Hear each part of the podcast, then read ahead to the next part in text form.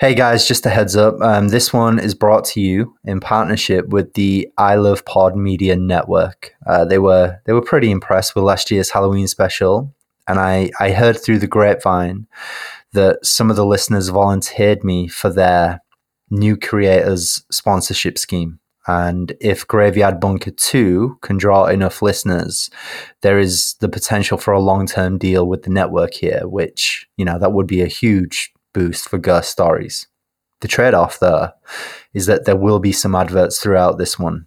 Um, so I've tried I've tried to keep these to a minimum, and I Love Pod Media has assured me that their algorithm is smart enough to know, you know, where to place the ads in the episode. So I won't be cut off mid flow or anything like that. I do hope they're not too distracting anyway. You know, it's, it's just the cost of doing business. So a massive thanks to I Love Pod for their help and support in putting this one together. And as ever, don't get captured. Happy Halloween, friends.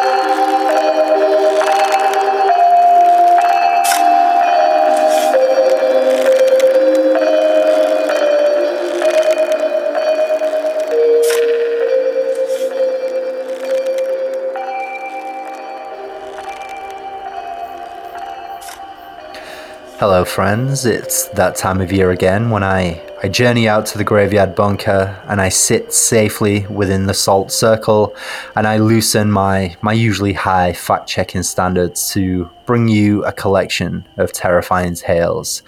This is the time of year where we get a little nutty with it and we go off the reservation. Um, so I will just get the fire started here. There we go and of course the marker pens are going right on there. So let's inhale, friends. And let's gently trip together in the pale moonlight. And ah, can you hear that? The ghost zoomers are approaching once again. So while they rap about their feelings and dress like shit, let's begin our first tale of deep state darkness. It concerns the very essence of what it means to be human and what we mean when we talk about God, the devil, faith, and the deep state. For your consideration, the Exorciaist.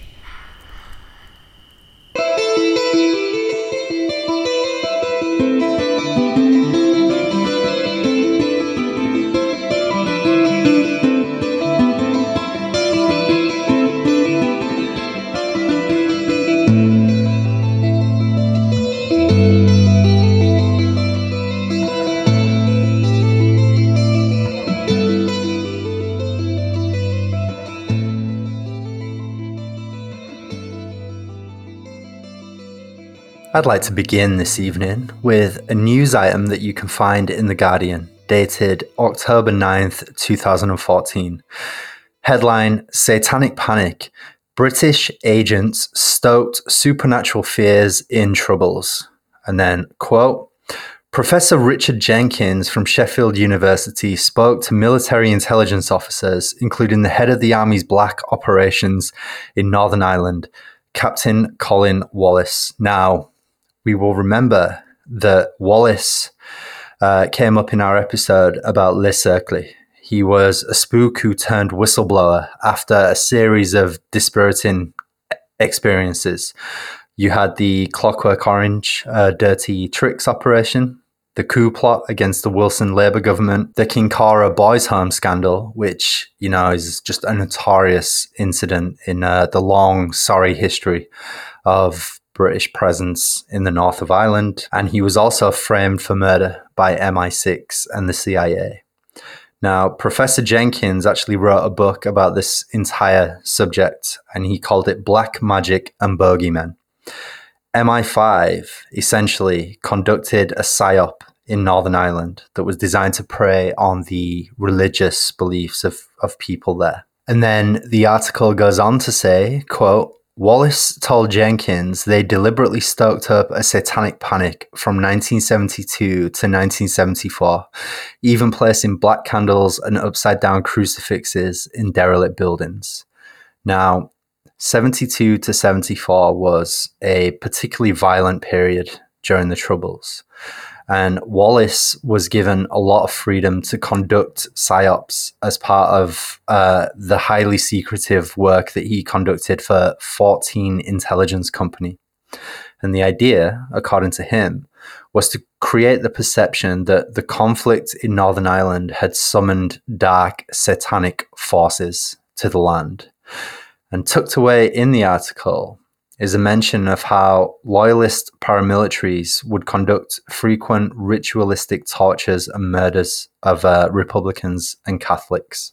And in fact, of the 121 political assassinations that took place in Northern Ireland in 1972, two thirds of all the victims were Catholics or, you know, Republicans. Now, according to Professor Jenkins himself, uh, quote, I think that Wallace and the Information Policy Unit had two main objectives. First, it was to encourage a devout population to think that the Troubles had opened a door to dark forces and to have them blame the paramilitaries by implication.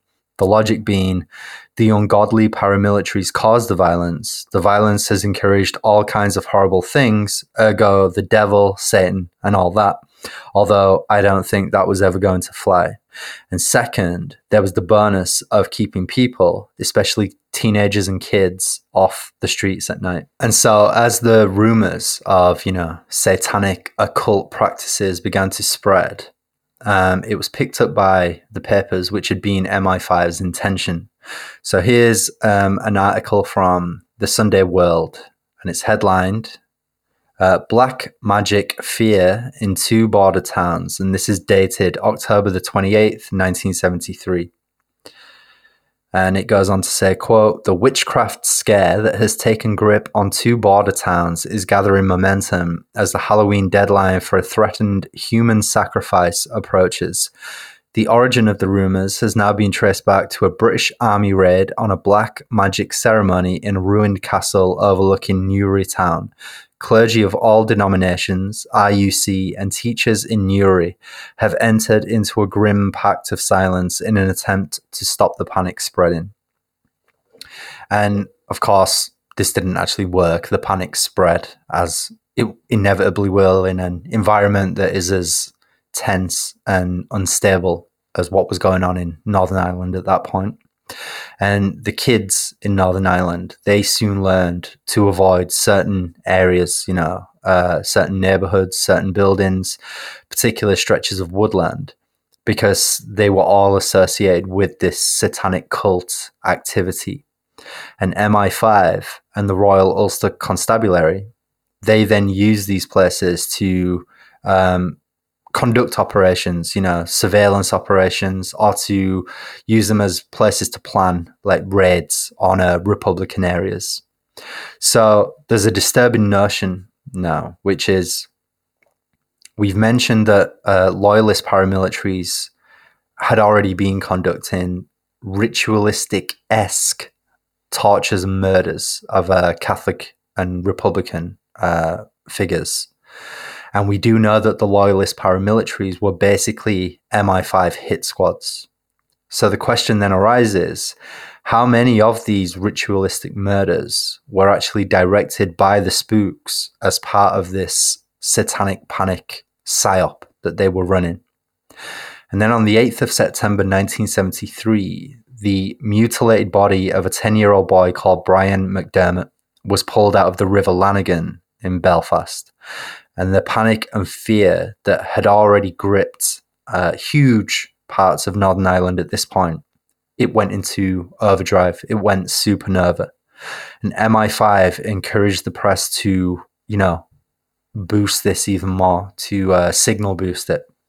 And they encouraged them to run wild, unfounded um, stories that Brian's murder was actually the result of a of satanic black magic there is no evidence that his murder was related to satanic ritual abuse. In fact, um, it's more likely that he was killed by a sexual predator who ran his own street gang uh, in Belfast at the time.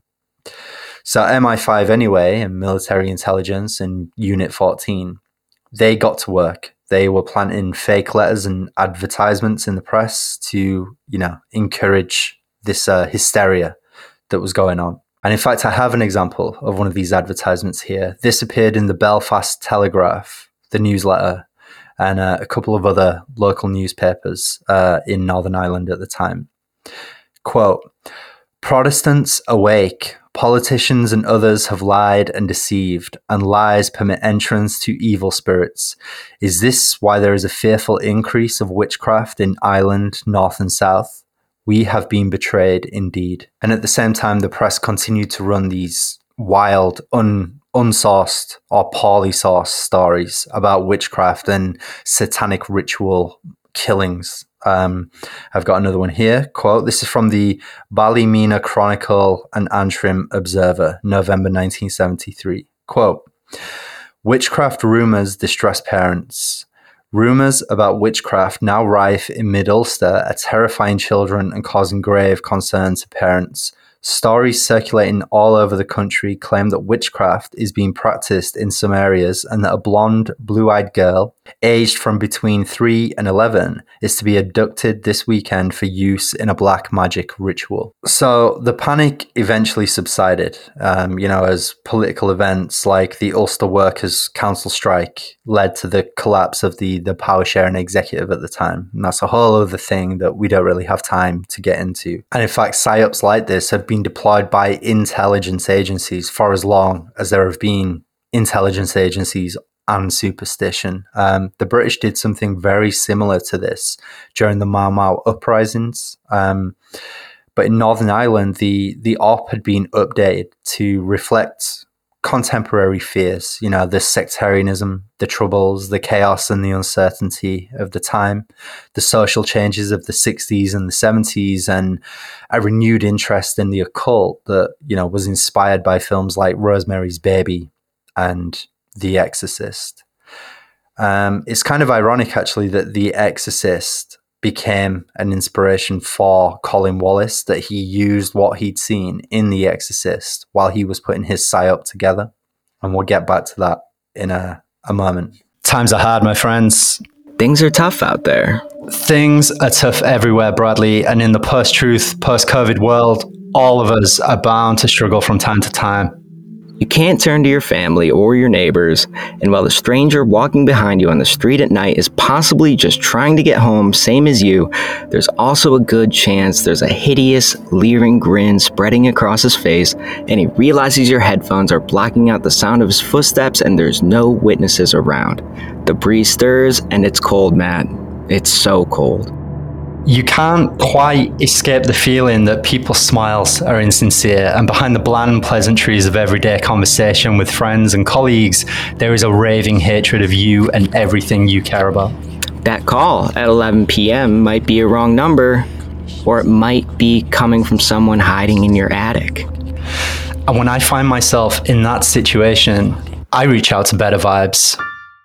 For a long time, I couldn't tell my friends or my family what I saw when I hacked into the Staatsveiligkeit database, but the images and video clips were seared into my mind.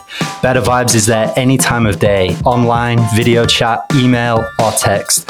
I don't wake up screaming in the dark anymore, and I owe it all to Better Vibes. You um, you tried it yourself, didn't you, Bradley? I did, man. Better Vibes and their partners at the Institute for Human Ecology offered me a free two month trial of their groundbreaking wellness therapy. I held myself accountable and outcome growth, creating my own technology of self actualization in discussion with my therapist. I finally understood that a union drive was reifying harmful conflict narratives in the life space environment where I work, and that nobody was running spot tails in my car when I drove to union meetings. They're incredible. I sleep at least three hours a night now. That's Better Vibes, and you can access the same free two month course that Bradley did by heading over to their website and using the promo code Franklin at checkout. Back to the show.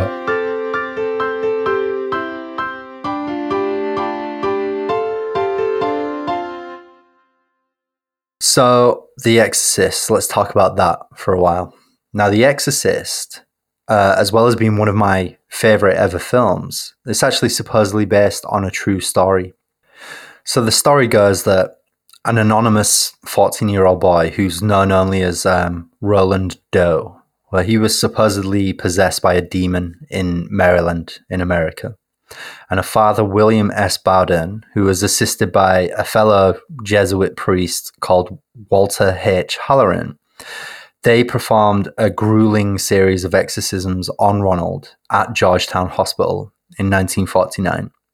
Now, for all that this case gets hyped up as proof that the devil is real, you know, Halloran himself always maintained that he believed that Roland Doe was just a deeply disturbed young man, you know.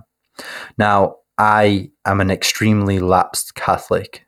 Um, I didn't even get confirmed, you know, but it's always been my understanding that, um, as described in the film The Exorcist, the ritual of exorcism is seen as kind of embarrassing by many priests, um, but in extreme cases of you know severe torment, they might run through an exorcism as um, a form of role play therapy, a, a, kind of psychological placebo. And there are, of course, um, exceptions to this. The the Tanacu exorcism in Romania was led by a father, Daniel Petre Corogeanu. Um, and apologies if I'm mispronouncing his name, but you know, that's just the show at this point. So he believed that a nun at his monastery was possessed by the devil. This happened in 2005. The victim was a 23 year old woman called Maricica Cornici. And, you know, despite already having a diagnosis of schizophrenia, she was tied up and subjected to an exorcism. Um, at one point, they even bound her to a cross and carried her into a church and then, you know, threw holy water all over it. By the end of this, she was so dehydrated and suffering from nervous exhaustion that she passed out after eating just one slice of bread and having a sip of tea. And she died on the way to the hospital. Uh, the paramedics gave her an overdose of adrenaline, basically. The priest and I believe two nuns actually ended up serving between five and six years apiece uh, for neglecting her, basically. So let's cut to the 1960s. Let's cut to 1960s America, in fact. And here we find a writer called William Peter Blatty. And he's experiencing, you know, some minor critical success with a series of comic novels. But the problem is that, you know, they're not selling very much. So Blatty accepts some jobs as a script doctor in Hollywood. The thing is, though, that writing fiction was his passion. Um, but, you know, comedy literature just wasn't paying the bills.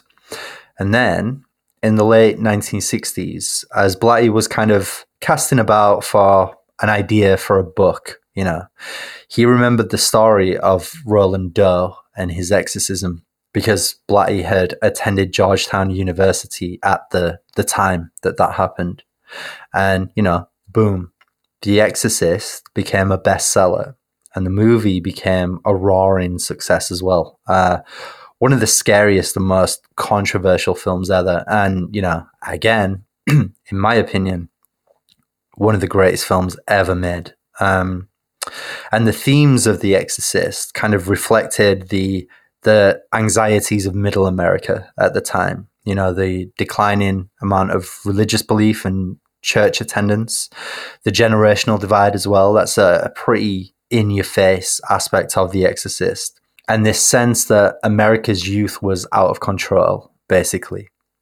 And as someone who uh, used to believe, like I said, um, I still think that The Exorcist is a pretty profound meditation on faith you know, even if uh, William Peter Blatty's own politics are a little ambiguous, to say the least. You see, Blatty wrote The Exorcist as a man who believes very much in God and the devil. And he intended it to be a kind of rebuke to the social change that America had experienced over the previous decade. So think about how Chris McNeil, who is uh, played by the incredible Ellen Burstyn in the movie. Well, Chris McNeil is an actress and she's a single mother. Um, and she's, in fact, shooting a movie in Georgetown, uh, you know, while as the story unfolds. And there are some.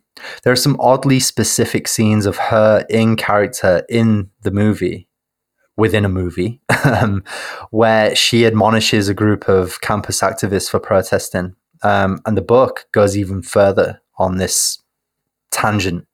Quote, it was dumb. The entire scene was absolutely dumb. Her mind, though untutored, never mistook slogans for truth. And so the rebel cause to her was dumb. It didn't make sense. How come, she wondered. Generation gap? That's a crock. I'm 32. It's just plain dumb. That's all. And again, um, it's kind of downplayed in the film, and it, but it's more explicit in the book, um, which is the possibility that the family breakdown and Regan's absentee father, well, it's implied that they are connected in some way to the possession. Um, and in fact, Regan unwittingly invites the demon into her by playing with the Ouija board while her mother is out working on the movie. You know what she did? Your canting daughter? So, why am I telling you all this? I suppose you're wondering. Um, and why do I find it ironic that The Exorcist inspired an MI5 satanic panic psyop in Northern Ireland? Well, that's because William Peter Blatty was a CIA agent um, it's little remarked upon now, but immediately after he graduated from Georgetown, he worked for the CIA in Lebanon in the 1950s. Um, the US Information Agency was his cover. And then when he returned to the United States, he worked in Washington, D.C. as policy branch chief for the psychological warfare division of the U.S. Air Force. And he helped spread anti communist propaganda at home and abroad. He also contributed to the PSYOP that saw an exodus of Catholics from North Vietnam to South Vietnam in the 1950s. Quote, an example of the work carried out by psychological warfare in US foreign policy is the orchestrated exodus of Catholics from North to South Vietnam in the mid 50s, in collaboration with Dr. Tom Dooley, who Blatty quotes in his book and others, an extensive campaign was carried out by the Catholic Relief Service, local Catholic leaders, and an American psychological warfare team combined to drive peasants south of the DMZ by telling them the Virgin Mary has departed from the north and Christ has gone to the south. So, if you consider his religious beliefs, his politics, his time at the CIA, The Exorcist um, starts to look like a bit of an op you know. And if you think that this is sounding insane, then remember what we discussed in our MK Ultra episode. Um, the CIA was exploring the very limits of the human mind, you know, and this included dabbling in the occult and attending seances and attempting to communicate with dead CIA agents to debrief them. And this fell under an MK Ultra adjunct called Project MK Often and Sidney Gottlieb personally signed off on this program with the explicit order that his staff explore the world of black magic and harness the forces of darkness to challenge the concept that the inner reaches of the mind are beyond reach. Those were his words. So I don't believe for a second that, you know, they did actually contact demons or ghosts, but I think they concluded that tapping into people's fears and superstitions around these topics was a good way to control them.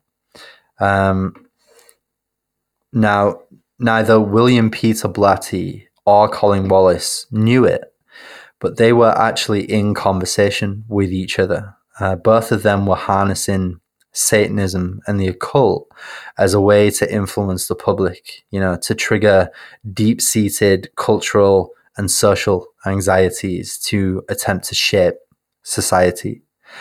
And this got me thinking what is the point of the security state and the elites that they serve? You know, when you break it right down, not what they say their purpose is, but their actual function.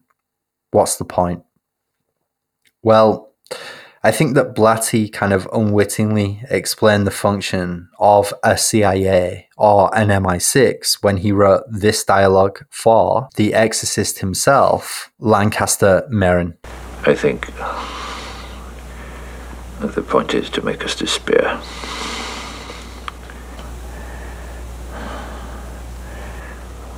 To see ourselves as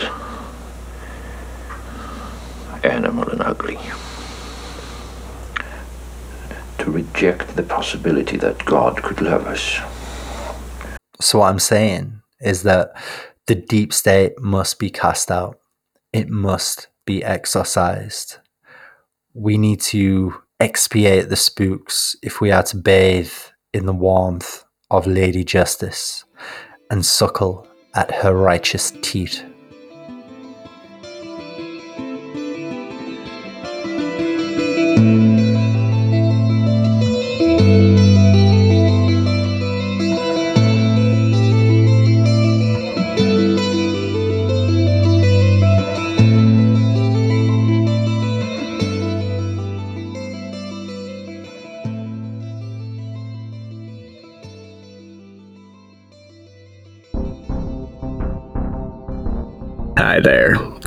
Brett here.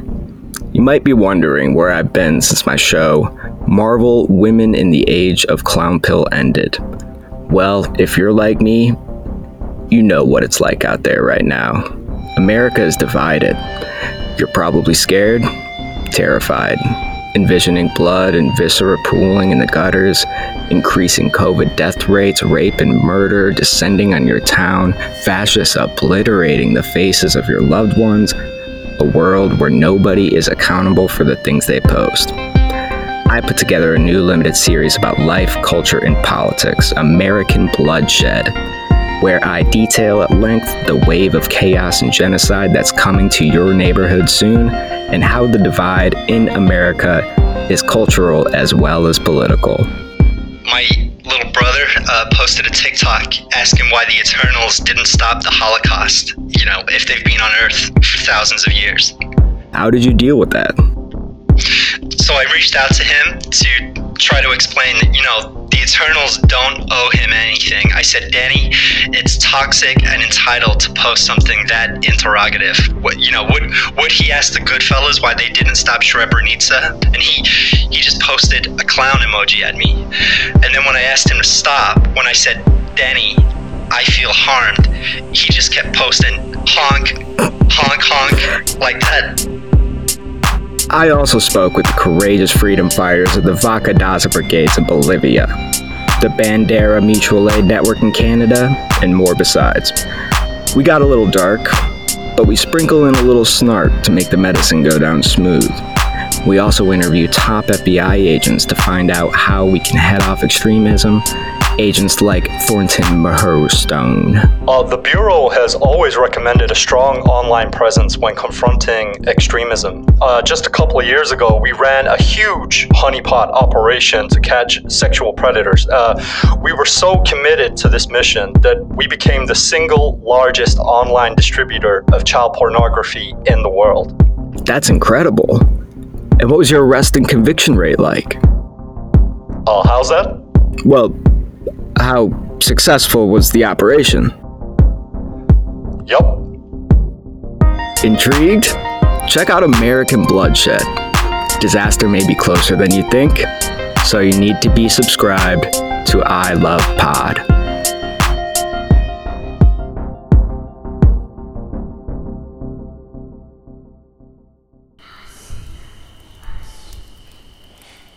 After our two parter on the UFO phenomenon in the summer, a fair few of you reached out to ask when Bradley was going to be back on the show. I wanted to wait until the time was right, and then I found out that he'd been digging into something quite interesting since we last spoke. I knew I'd be putting this Halloween special together, and now that I Love Pod is footing the bill, we arranged to speak on the phone. I found Bradley on the trail of the unspeakable. I found him in the grip of an obsession, wandering in a liminal space between inspired and insane. For your consideration, Project Bluebeam, the New World Horada.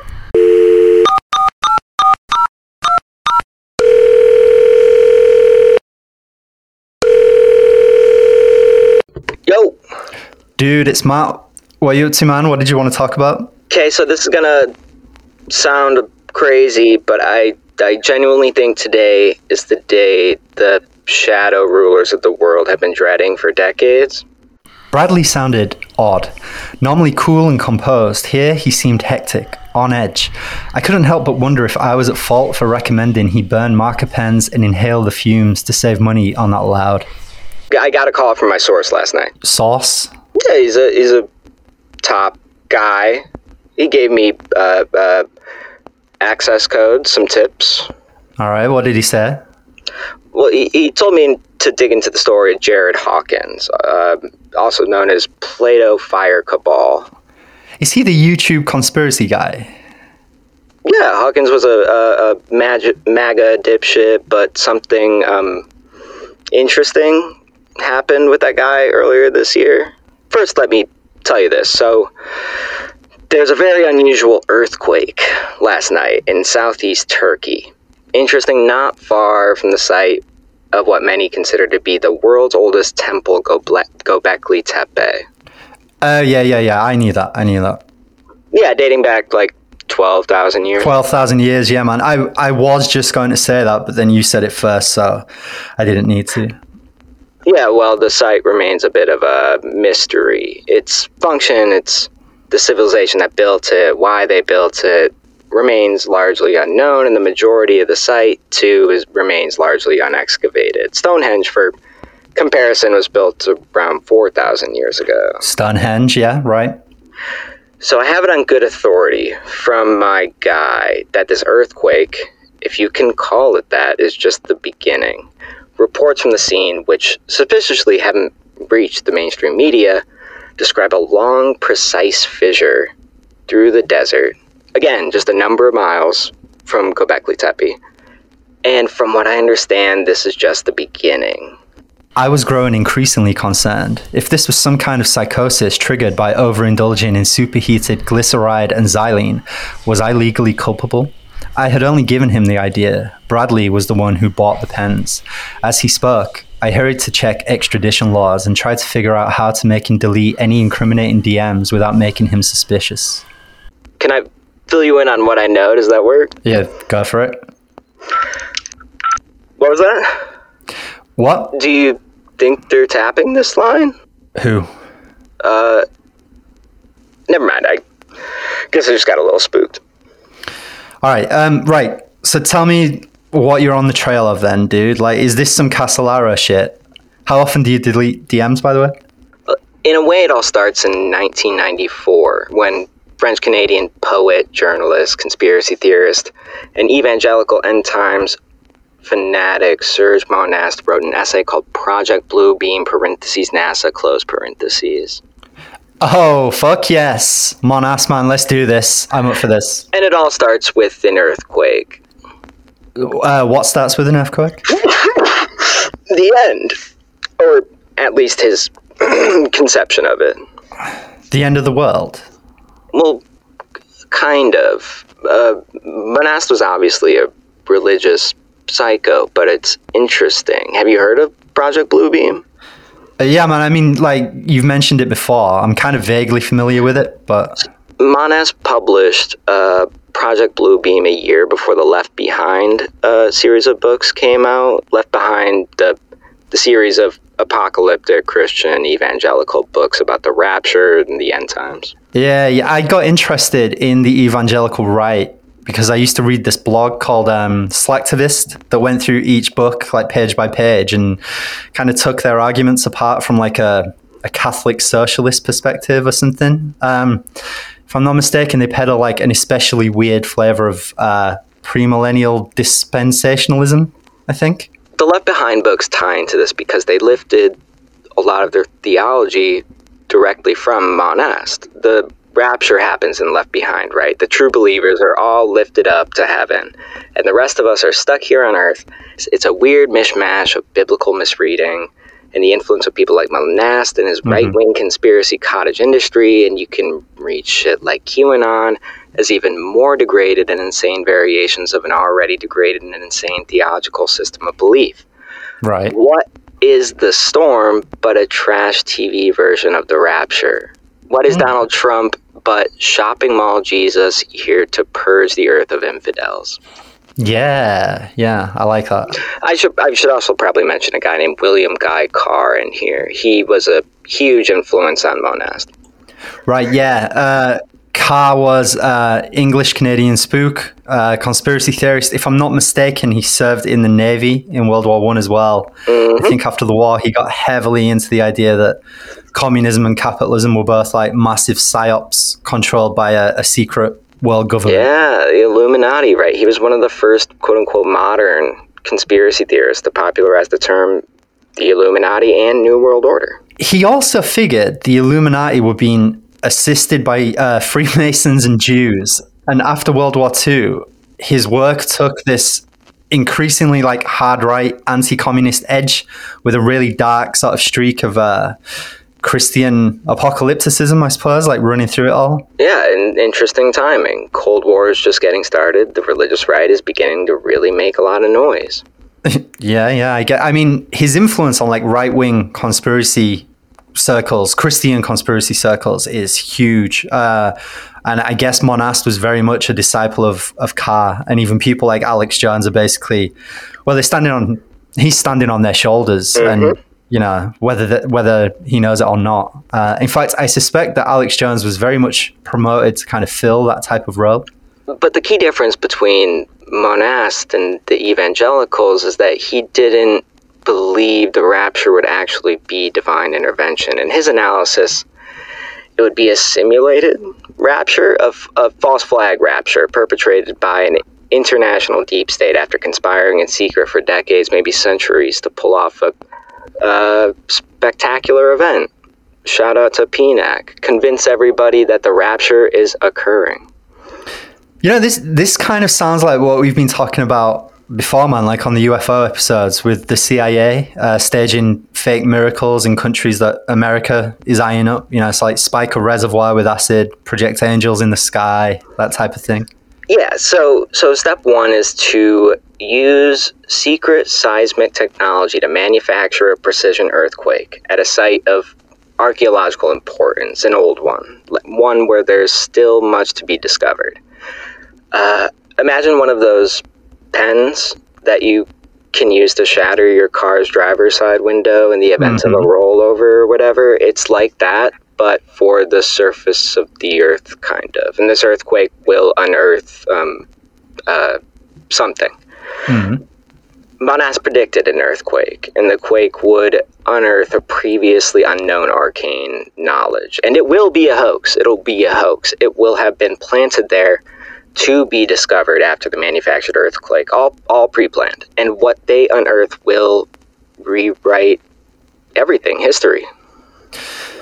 Yeah, you can definitely draw a line from this guy to a, a guy like Alex Jones. Well, Monast was building tinfoil bunkers when Alex Jones was just still dreaming of joining the CIA. As part of his unifying field theory of the NWO, Monast said that whatever they unearth after this engineered earthquake will be so shocking and so convincing and compelling that it will begin to render all the world's religions obsolete. Yes. I'm ready to bust this shit wide open, dude. Check this. So check this out. The Okay. Blue Beam Project's objective, according to Monast, is to destroy all religions, establish a new hegemonic New Age religion, which everybody will subscribe to, and then ultimately, by the end of the next three steps, the New World Order will have been established. Everyone still living, united under one belief system, with the help of NASA, DARPA, and the UN, and, and the Antichrist himself will be installed as the head of the new one world government. These guys, right? These guys are always so close to getting it, aren't they? And then they just they fucking whiff at like the crucial moment, man. Like the NWO was already established, pal. It was called um, the election of Ronald Reagan and Margaret Thatcher, and it's why your grandkids, our grandkids, are going to be paying. 10 grand a month to live in a shoebox with a communal toilet while the fucking sky burns. Exactly. Exactly. So step two is where it gets complicated. Go ahead. Monast calls step two the big space show in the sky. According to Monast, the space show will be the hoax of the century, the NWO is going to project apocalyptic holograms onto the sodium layer about 60 miles above the Earth, you know, Old Testament, end of days looking stuff.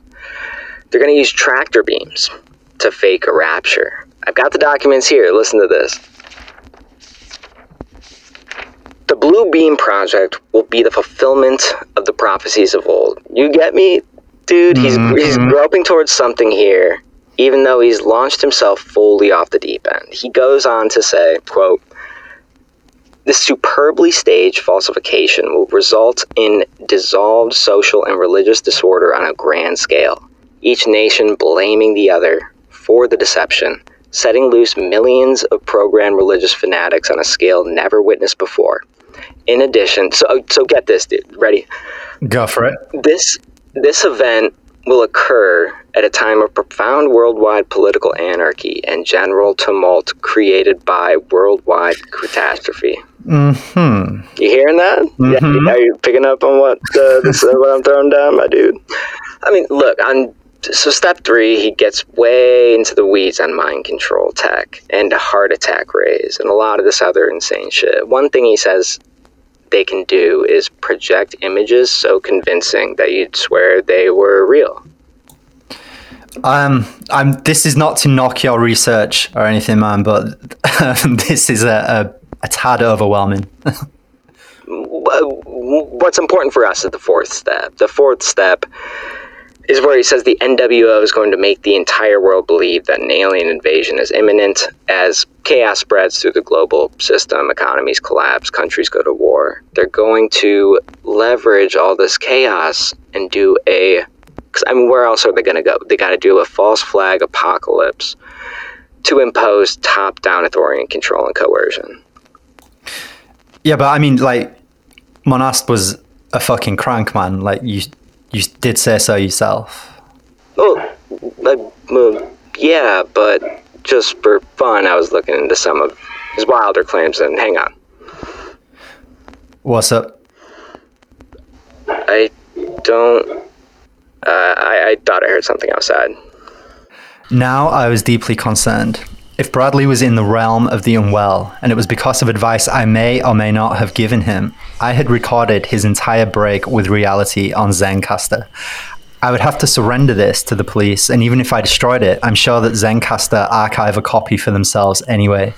But then things took another turn. The first one to say Monast was a crackpot and his politics were terrible, but I started digging into the essence of his argument. I, I started I started thinking more and more about what we've discussed in the past that the right wing kooks sometimes build these elaborate, insane narratives off of what is ultimately a seed of truth. Uh, so kind of like QAnon. Like, I mean, we're all in agreement that the global elite is corrupt. You know, nobody would deny that. But it's you know, it's where they take it that we have an issue with. exactly like QAnon, right? My source gave me some access codes. This is top, uh, like top of the top secret shit. I've been plowing through it all for days now. What did you think when you heard the the U.S. government announced it was going to release a report on UFOs this year, and it was apparently taking the phenomena seriously, how are we supposed to react when spooks and politicians start talking about how they've got footage of flying saucers that's even more incredible than the three videos the New York Times published? I uh, personally, I started to feel like I recognize this. You can't be serious, dude. I, I'm not saying there's going to be a fake rapture. Okay, So like, so what? You, what are you saying? Marie Claire, October 20th, 2015. Quote, People are freaking out about a piece of footage shot over the Guangdong province in China that appears to show a floating city in the sky. The mysterious apparition was prompted a number of outlandish conspiracy theories to form, which some people claiming it's a supernatural sighting, a window into a parallel universe, and even the work of NASA. Mate, this is The Saudi Gazette, December 4, 2014, quote, a 45 second clip of what appears to be a horse flying in the sky above Jeddah has left millions around the world awestruck. okay. NBC, September 1st, 2020, quote, two pilots of different lights reported seeing a man in a jetpack thousands of feet above the air above Los Angeles on Sunday, prompting an investigation by authorities. An American Airlines pilot was approach, approaching Los Angeles International Airport around 6:30 p.m. when he called in the sighting to air traffic control according to an audio log. The unidentified flying person was at the plane's altitude, the pilot said about 3,000 feet in the air. I mean, The, the Guardian, December 1st, 2020. Quote, the Gatwick incident was the first time a major airport was shut down by drones, and it distilled deep cultural an- anxieties. From the threat of terrorism and unconventional attacks by hostile states to our fear of new technology. Two years later, it remains unsolved despite a police operation that lasted 18 months, cost 800,000 pounds, and involved five different forces. Conspiracy theories abound online. They're testing their shit. Like, can't you see that? Washington Post, July 15, 2017. Quote, Family and friends of missing YouTube star Jared Hawkins have again appealed for anyone who might know where he is to come forward. Hawkins, a popular conspiracy theorist and outspoken Trump supporter, who achieved viral notoriety this year with a series of baseless claims about the so called Project Bluebeam, disappeared from his Albuquerque hotel room in the early hours of June 30th while investigating an anom- anonymous tip off pertaining to what he described in his final video as, quote, illicit government activity, unquote, in New Mexico. what are you saying? I'm saying I'm saying that the fix is in, my dude. I'm saying that the sky is falling. What if all this shit we're seeing in the news about mysterious objects floating in the sky, billionaire tech CEOs traveling into space, the fear mongering around China's hypersonic missiles, and the U.S. government investigating UFOs, which they've always been doing, but now they're only just now acting like they're doing. What if this is all seeding of a narrative? What if they're using the instability caused by the pandemic to launch a UFO psyop to further destabilize society and justify a new arms race to make space itself a new frontier for war and business. To justify a new Cold War with China. Hmm. To justify why it's going to be okay for all the millionaires and billionaires to blast off into outer space with the rest of us to deal with the climate meltdown and resource wars. This the deeper I got into this, the more I realized if I was wrong. I just feel foolish. But if I'm right, then when this hits, this is gonna be the shitstorm of the century. Mate, who was the sauce? Like, what? What did they tell you, dude? He's he's an insider. He's told he told me where I might be able to go to find out more, and I'm heading there in uh, about an hour. Where are you going? Dulce Air Base. Holy shit, It's gonna fucking rock, my dude. uh, mate! I'm fucking mate. I'm begging you, don't do this. No, it's it's fine. I, I trust them. I trust my source. I, I pulled up this interesting doc from uh, uh, Langley's archives about Jared Hawkins and what might have happened to him. Uh, ELF rays and mind warping tech, my dude. You want to hear about? it? Hello? Matt, hello. Did you hear that? Hear what? I don't know. Uh, never mind. Ignore me. Okay. Any, um, anyways, my guy says that tonight they're gonna be testing some new shit at the Dulce base. I'm gonna head there and uh, get set up with my camera. I'm gonna blow the fucking lid off this diabolical shit, dude. What the? Oh.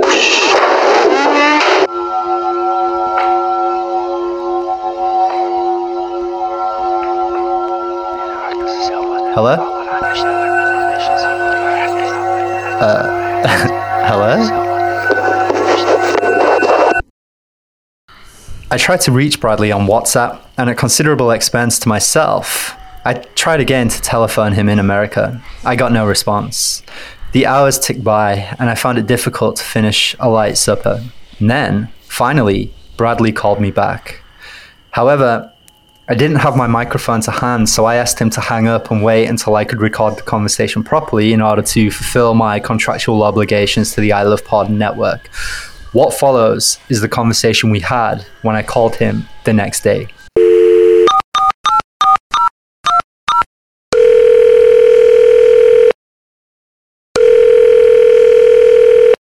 Hello.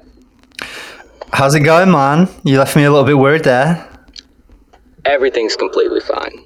What happened? Uh, it sounded like fucking World War Three at your place. Um, oh, the other night, you mean? Yeah, I, I heard a noise outside. When I went to check, I found a man raking leaves at the end of his driveway. The man explained that I had nothing to worry about. And then he walked me back to the tree line.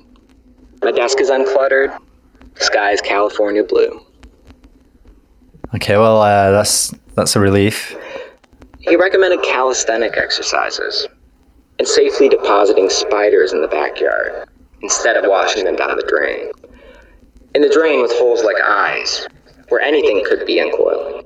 I don't think we need to concern ourselves with talk of lights in the sky and lost time on the night highways. It's more important to be a good neighbor. Everything else is a dream. Well, I mean, yeah, it's it's good to know you're okay, dude. Uh, have a nice weekend.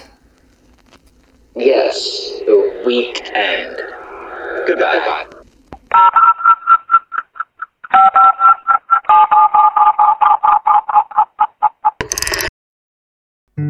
Hey, folks, it's Danny. And Jess. Here from Crooked Spiral, a show about networking, falling in love, and trying to make it in the business of show. You can check out every episode on I Love Pod or wherever you listen to podcasts.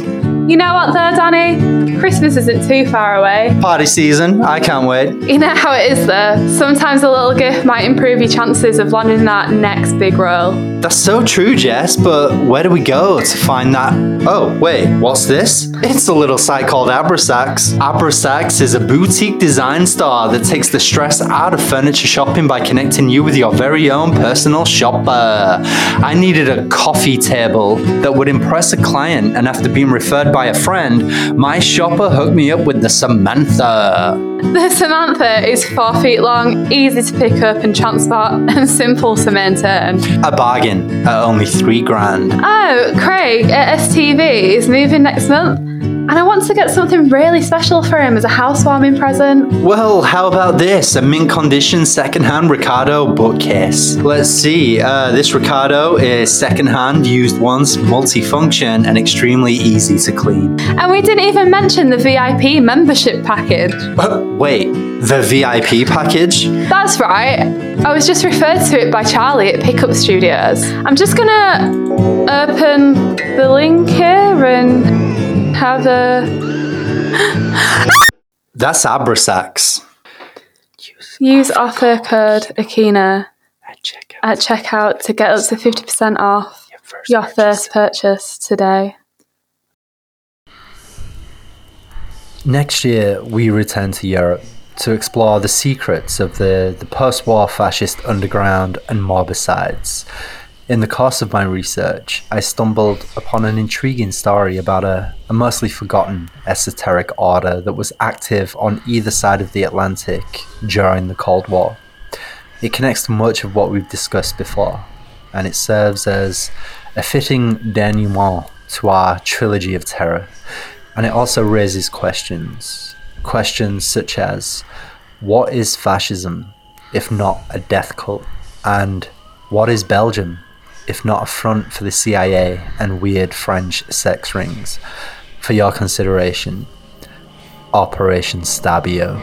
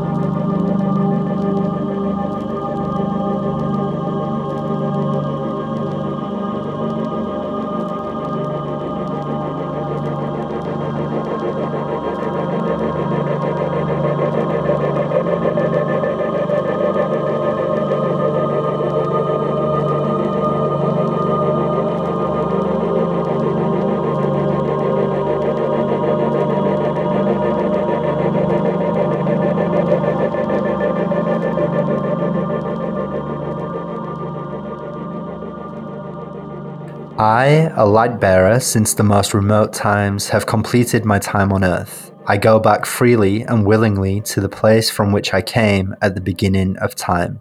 Happiness fills me because I know that I have fulfilled my duty and that I can bring back in peace and happiness my capitalized energy enriched through my time on this earth. It is difficult for the men of earth to understand such a choice, such a decision, to leave willingly one's terrestrial vehicle.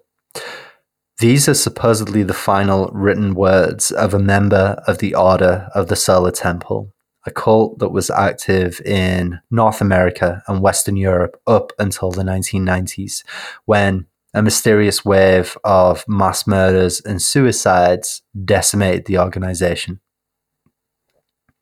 Now, theories have abounded for years of what was really going on with the Order of the Solar Temple a Judge Fontaine uh, presided over the trial of Michael uh, Tabachnik, who was a world renowned conductor and cult member. He was accused of facilitating several of the mass suicides. Fontaine said that the order was structured like a multinational. The order was truly a giant commercial operation with financial interests on three continents.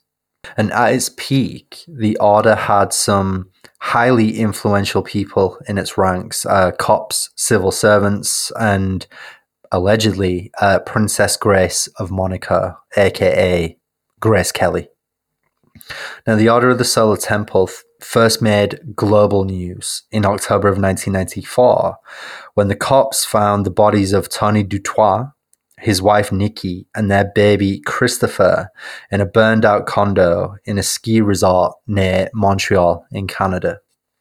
And it turned out that they hadn't died from the fire. They had all been stabbed to death. Uh, Tony alone had been stabbed 50 times. And allegedly, they were killed by the temple because the order's leadership had decided that baby Christopher was the Antichrist. And a day later, in Switzerland, Firefighters were called out to a burning farmhouse and they found Albert Giancino dead at the kitchen table with a plastic bag over his head. And he'd also been shot in the face as well. And then the cops searched another building on the grounds and they found a hidden meeting room. And inside this room were 18 more dead bodies arranged on the floor in a circle. Other bodies were found in other hidden rooms and the cops realized that some were suicides, yeah, but others were straight up executions. And then other mass death sites were discovered elsewhere in Switzerland, uh, like in Granges-sur-Salvan.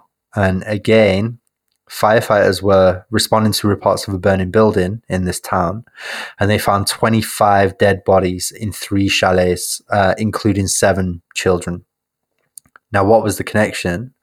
All of the dead had been members of the Order of the Solar Temple, and understandably, you know, the cops launched a manhunt for the leaders of the cult, but they were too late. Uh, Joseph Di Mambro and Luc Jouret, the, the two leaders, they had already committed suicide with a group of uh, very close followers in Switzerland after a, a kind of ritualistic Last Supper. So, what the hell was the Solar Temple? The Order of the Solar Temple. The Order of the Solar Temple was founded by Di Mambro and Jouret in Geneva in 1984. Uh, their aims were prepare for the second coming of Christ as a solar God King, establish what they described as the correct notions of power and authority on earth, and promote Christian identity, which is the extremely Nazi notion that only Celtic or Germanic or Aryan people are the true descendants of the ancient Israelites. Uh, they also kind of dabbled in New Age spirituality and incorporated beliefs from contemporary UFO religions. Di Mambro was born in August of 1924 in southern France, and he became a member of the Rosicrucian Order, uh, the ancient and mystic order of the Holy Cross. I implore you to check out the RFK episode for more information about the Rosicrucians. Um, he split from that group in 1973 and he founded the Center for the Preparation of a New Age. Now, he ran this group in a very similar way to how L. Ron Hubbard ran Scientology. You know, members paid more and more dollars to rise through the hierarchy. And like any self respecting cult leader, Di Mambro gave himself the authority to decide, you know, who got to fuck who in the membership. And he said that his son Eli was the chosen one who would usher in the new age, you know. And Di Mambro then hooked up with Luc Journet and they renamed the group the Order of the Solar Temple.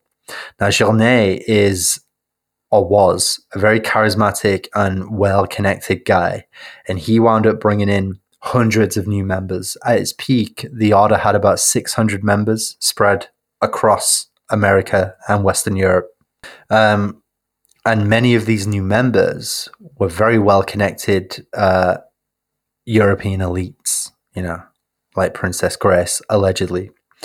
Now, the Solar Temple was a full on, eyes wide shut type deal, you know, elaborate rituals and ceremonies complete with costumes and props and light projectors that were designed to convince members that Di Mambro and Journet were really communing with historical figures like Moses and the founders of the Knights Templars and channeling spirits from the afterlife. And by the way, they also claim descendants from the Knights Templar because, you know, as with the Rosicrucians, what are you doing running a cult like that if you're not claiming descendants from the Knights Templar. Everybody cool does it. So Di Mambro would also wield a sword that he claimed was given to him by a Knights Templar in a previous life a thousand years before. So, you know, you have the usual weird sex shit, controlling and abusive behavior. And, you know, basically, whatever you associate with a cult, that's what the Order of the Solar Temple was into. But Journet is particularly interesting for our purposes tonight because he'd received a medical degree from the Free University of Brussels. So, you know, he could basically just name his price, trained doctor, you know. But instead, he decided to get into homeopathy. Um, and he used that, you know, to travel all over the world and make contacts, you know, that kind of thing. He'd been a member of the Walloon Communist Youth, but he started to cleave more towards a kind of national Bolshevism before national Bolshevism was actually, you know, a thing. Uh, in 1976, he became a paratrooper and he fought for Belgium in the, the Battle of Kolwezi. Thereafter, Journet became a leading member of the Parti Communautaire Européen uh, which he co-founded with Jean Thiriart. Now, Thiriart also founded Jeune Europe, which was Young Europe.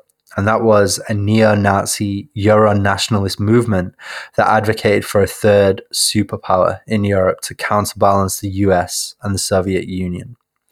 They had pretty big support in Belgium, France, and Italy.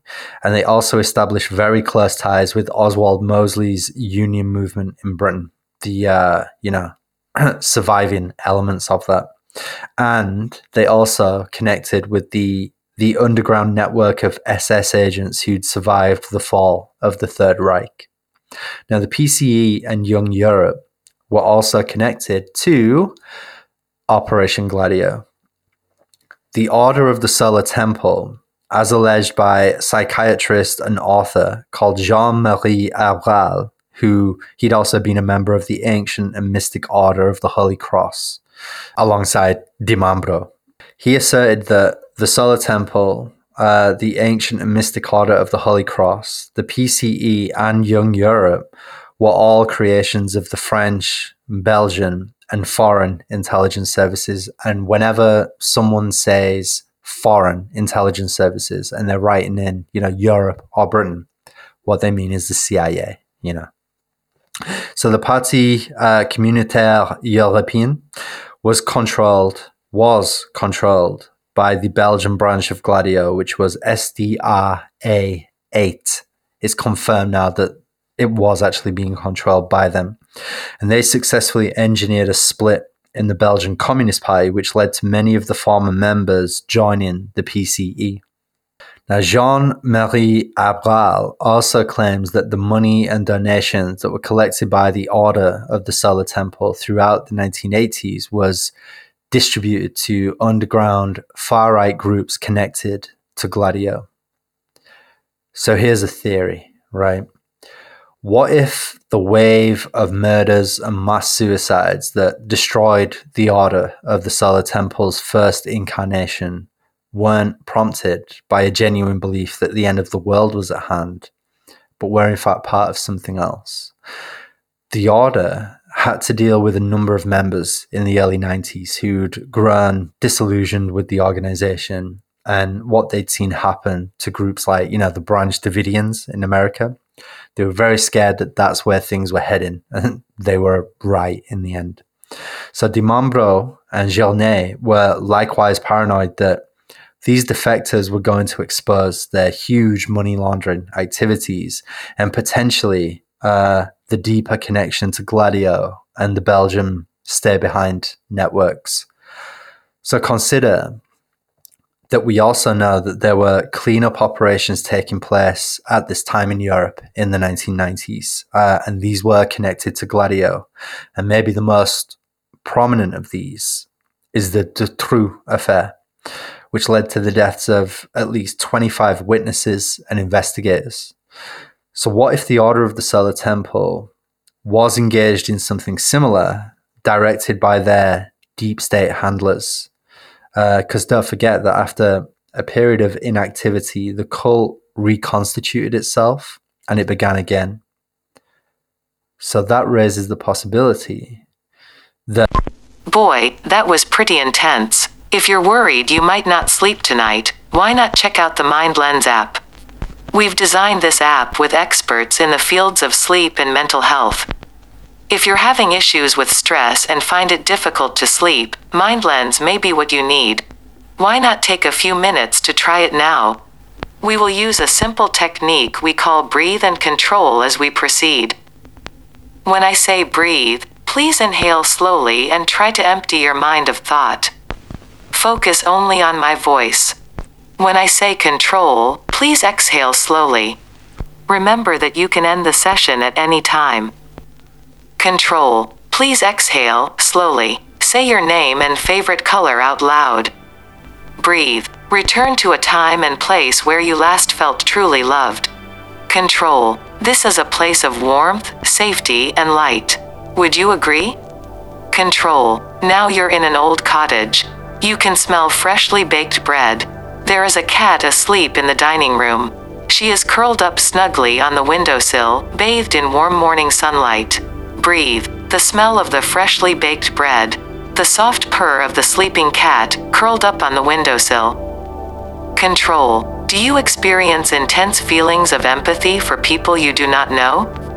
Breathe. Focus on the warmth of the sunlight shining through the windows. Control. What do you hope to achieve during our sessions? Breathe. The cottage is warm and quiet. You gently pet the cat, sleeping on the windowsill. Control. Do you often worry that your work colleagues sneer at you behind your back? What do you think they say? Control. How frequently do you experience sleep paralysis? Breathe. You drive away from the cottage, and through the car windows you can see green countryside spreading out for miles. Control. How does it feel to wake up in the dead of night, in the dark of your bedroom, at 3 in the morning, unable to move? Breathe. As you drive along the country road, you are serene. At peace. You roll down your window to breathe in the fresh morning air. Control. In the dark. In the night. In your bedroom. Unable to move. Who opened the curtains? Why won't you turn your face to the window? Breathe. You never asked who the cottage belonged to. You never asked why you were there. Control. What do you see when you turn to face your bedroom window? Who is standing there, in the night outside, looking in at you, as you lay there, unable to move? Breathe. You are afraid to turn on the car radio. You are afraid to listen to the local news. Breathe. Serenity. Euphoria. Control. Do you ever see strange lights in the sky? Breathe. There are wolves on the empty turnpike. Control. Are you ever disturbed by the thought that if the eyes were really the window to your soul, they would offer a view of nothing at all? Control. This is 8. We have killed all your friends. Breathe. You can't quite shake the feeling that if you turned around and drove back to the cottage, you would be returning to the scene of a crime. Control. The man standing at the window. You can make him stop, breathe, at peace and at rest. Control. Window. All your friends are dead. Control. In the dark. His smile. At the window. Control. Your trigger is window. We have killed all your friends. Breathe. Return to us. Come back. You may open your eyes. You are in a safe place now. You are in a safe place now. You are in a safe place now. If you're worried you might not sleep tonight, why not check out the Mind Lens app? If you're worried you might not sleep tonight, why not check if out you're the worried? Mind you might not sleep tonight. If you're worried, you might not sleep. If you're having your worried, if you're worried, if you're worried, if you're worried, why not check out the map?